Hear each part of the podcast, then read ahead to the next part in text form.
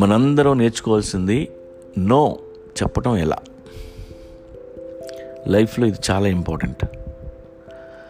అవతల వాళ్ళు అడిగిన ప్రతిదానికి నువ్వు ఎస్ చెప్తే నువ్వు ఫెయిల్ అయినట్టే లెక్క.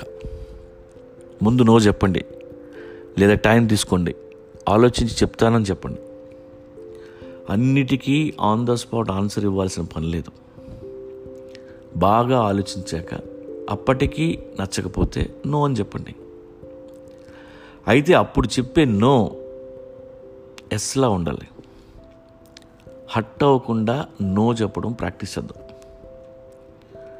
లైఫ్లో నేను అన్నిటికీ ఎస్ చెప్పడం వల్ల చాలా కష్టపడ్డాను. ఎవడైనా మన ముందు ఒక ప్రపోజల్ పెడితే అది వాడి స్వార్థం కోసం, మనం పెడితే మన స్వార్థం కోసం. ఇందులో నో చెప్పినోడే విన్ అవుతాడు. No gives you power. మీరు నో చెప్పిన ప్రతిసారి హ్యాపీగా ఫీల్ అవుతారు. చాలాసార్లు ఎస్ చెప్పి ఎందుకు ఒప్పుకున్నానా అని బాధపడుతుంటాం.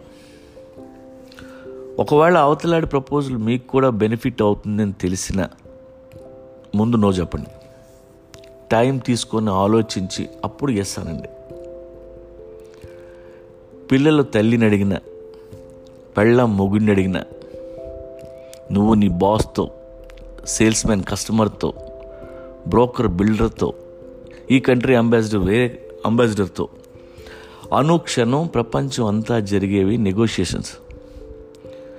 ప్రతి నెగోషియేషన్లో నువ్వు విన్ అవ్వాలి అంటే నో చెప్పడం నేర్చుకో. ప్రతిదానికి ఎస్ చెప్తే నిన్ను మంచోడు అనుకోరు, చూతి అనుకుంటారు. వాడా అడితే నేను మాట్లాడతాను, లేదు పెద్ద పని కాదు, కానీ ఈ డీల్ చేయడం చాలా కష్టం అన్నా, నా వల్ల కాదు, నువ్వే మాట్లాడాలంటారు. అంటే ఎస్ చెప్పేవాడు చూతు, నో చెప్పగలిగేవాడే పవర్ఫుల్. మీరు నో చెప్పగానే అవతలాడది ఎస్లా ఫీల్ అయ్యి డీల్ అయిపోయింది అనుకుని హ్యాపీగా వెళ్ళిపోతే మీ అంత దేశముదురు మరొకడు లేడు. మీ పేరేంటో చెప్పండి, నేను వచ్చి మీ దగ్గర పనిచేస్తా.